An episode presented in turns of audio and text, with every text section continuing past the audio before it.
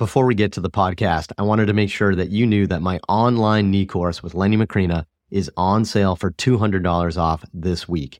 If you want to learn exactly how to evaluate and treat the knee, you're going to love our comprehensive course where we cover our clinical examination, exercise progressions, and specific information on ACL, meniscus, patellofemoral, articular cartilage, osteoarthritis, and so much more. Plus, you can earn a ton of CEU credit. The course is on sale this week for $200 off Head to mikereinold.com slash knee for more information and to sign up today. On this episode of the Ask Mike Reinold Show, we talk about eccentrics and whether or not they are the cat's meow for treating tendinopathies. The Ask Mike Reinold Show. Helping people feel better, move better, and perform better.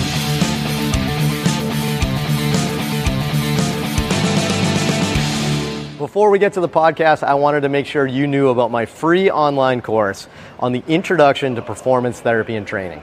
If you want to learn how to get started optimizing and enhancing performance, this is the course for you. Head to mikereinold.com slash performance to sign up today.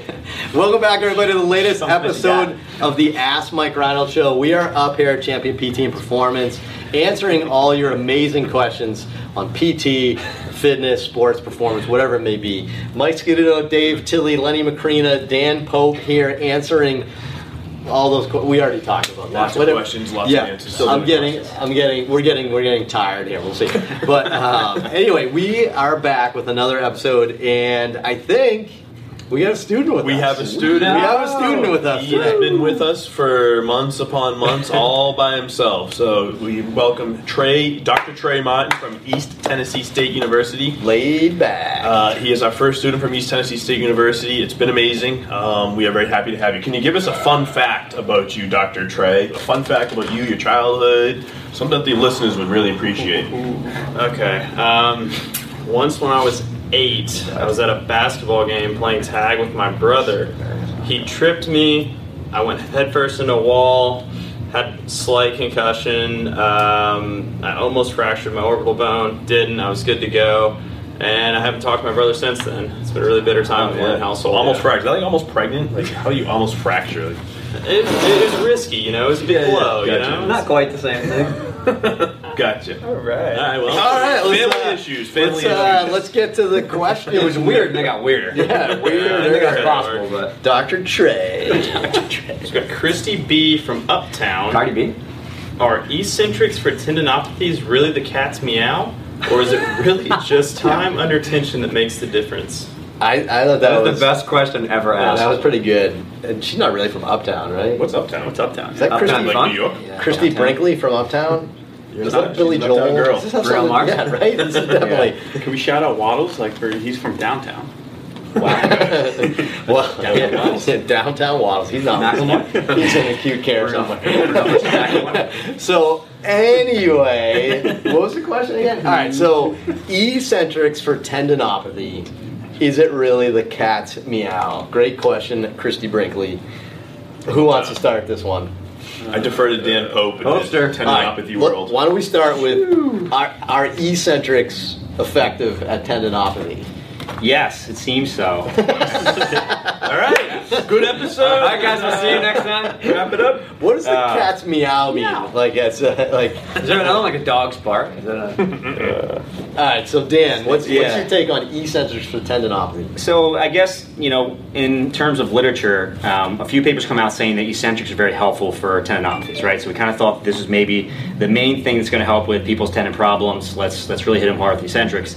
And then more papers started coming out where they're, they're looking at eccentrics versus concentrics, they started looking at isometrics, and they're all gaining kind of similar results. Right. You know, right. so it became one of these things like, do we really need to be focused on the eccentric? And uh, I would argue probably not. Right. And it seems like one of the most important things with tendons is that yeah, they probably need to be loaded. Uh, we don't know how much. I mean, um, we don't necessarily have the research to say that it needs to be heavy, right? Versus basically just loading over the course of time. Uh, we're not really sure if, if strength is the big thing that makes tendons get better. They've done some research where they look at the tendon, they biopsy it, and they strengthen it, and then it gets better, but it doesn't really change what the tendon looks like, right? So I don't know that we know exactly what we're doing when we load the tendon. I don't know that we know that there's one intervention that's going to be better than the others. You know, yeah. uh, my big thing is if you have an athlete or an individual individual in front of you, you have to think about their goals and what they were trying to get back to, and think about some sort of exercise that's going to work for them and fit into their schedule and get them back to the activities they need to get back to. Um, and if we're trying to help those folks, we also need to figure out why this tendon got painful in the first place and try to fix whatever caused that. You know. Yeah. I mean, well said. That was good, Mike. What do you got? Follow up question for Dan. Uh, what kind of guidelines do you use for your patients in terms of uh, pain while exercising versus pain after exercising, trying to manage a tendinopathy, say uh, lower extremity tendinopathy? Pete Malliaras, was he the um, the uh, patellar tendon guy who did the? Uh, so I think his guideline was that if you have some pain during, that's fine. You want to make sure the next day your pain levels are back to their baseline. I think they used like a single-legged squat and basically what was your pain with that single-legged squat and if it was like let's say a 3 out of 10 and then you exercise that day gets a little sore the next day you're back to a 3 out of 10 or single-leg squat they're okay with that uh, generally what i tell my athletes is that i want to see them around a 3 to a 5 out of 10 or less right? That's fine. I want to make sure that at that night it doesn't flare up a ton. The next day they're kind of back to their baseline. So those are my general guidelines with most, ten, most tendon problems. And to be honest it's, it's my guideline for pretty much every pain problem that i see. You know it's not just reserved for tendon issues. And I think the big thing is that you need to dose your exercise appropriately, and you use pain as a guideline to do that. Uh, but at the end of the day, I just tell my athletes, like, look, if you hurt while you're doing these exercises, but over the course of time, from week to week, month to month, you're improving, the pain is not that important to me. The big thing is are you making progress? So I like that. There, there's a lot that goes into that with, with the pain thing too. It's you know everybody's number. That's just a subjective number. That it, it, varies. So I think you have to tell them that range, like a three, four, whatever you want that range to be. But you also then have to play. Does it go away tomorrow? And I, I think you said that really well. I think you have to put those two together. Um, yeah. Sorry. No, I was just gonna say I think I've learned a lot from Dan, especially with like his concept of like fighting fire with fire. And I think that the precaution I would give to people people sometimes, especially in the younger population, it's really hard to differentiate sometimes between a growth plate irritation and a, like a patellar tendinopathy.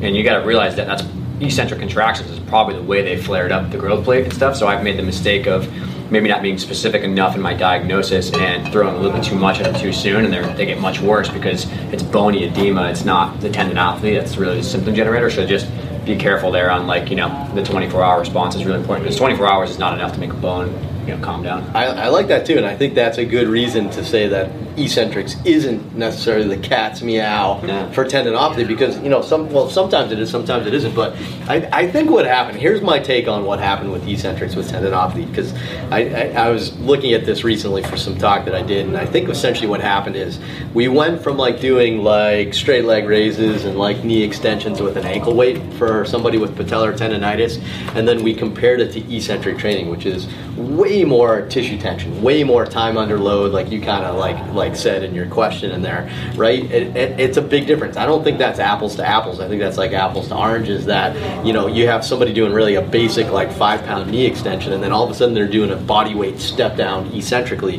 That's way more load. So initially everyone said like, oh, it's eccentrics right? They assumed it was the eccentric component and not maybe the time under tension or the increase in load. And everyone's like, well, eccentrics work. And then what we started to do is we started to see like different studies come out, and uh, isometrics mm-hmm. have been shown to be effective with tendinopathy. So you know you have a really aggressive isometric contraction, so now you're not getting that eccentric load, uh, but you're still getting some tension and, and, and, and, stress on the, the tendon. That's been shown to be effective.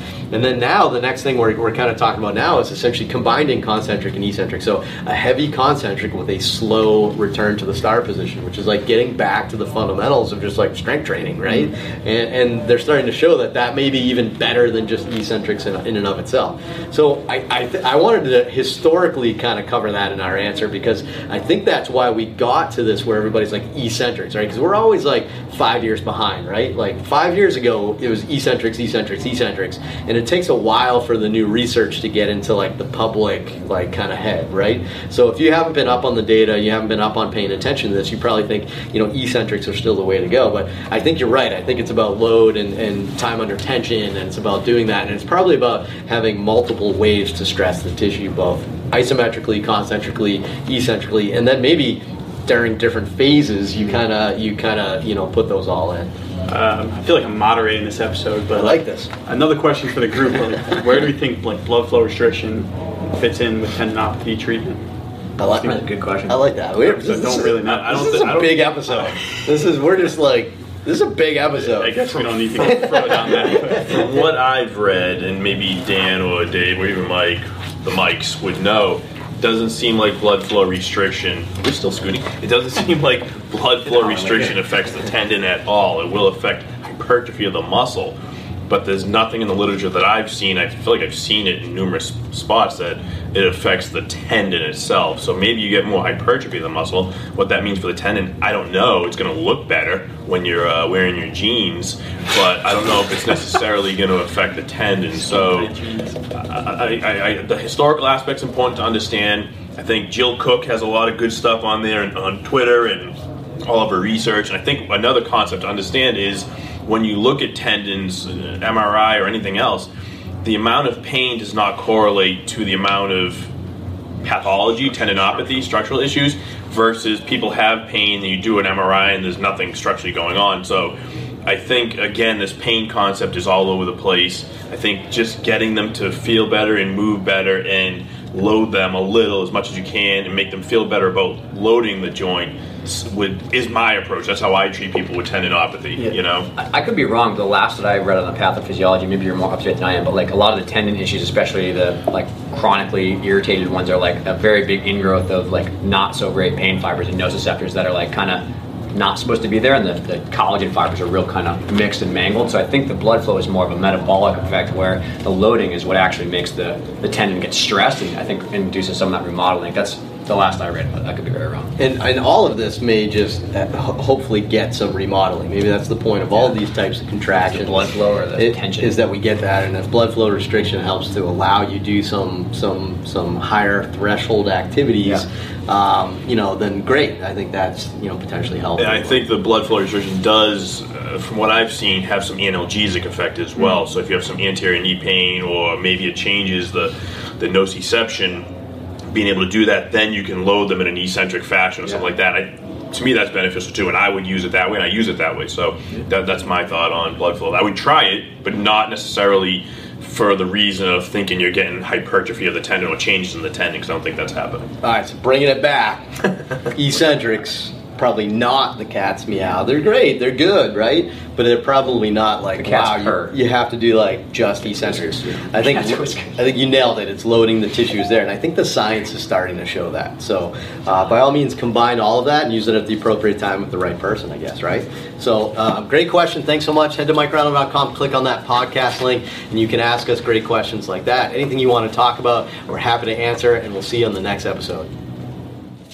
Thanks so much for listening to the podcast. If you have a question you'd like us to answer, head to mikereinold.com slash podcast and fill out the form to submit your question.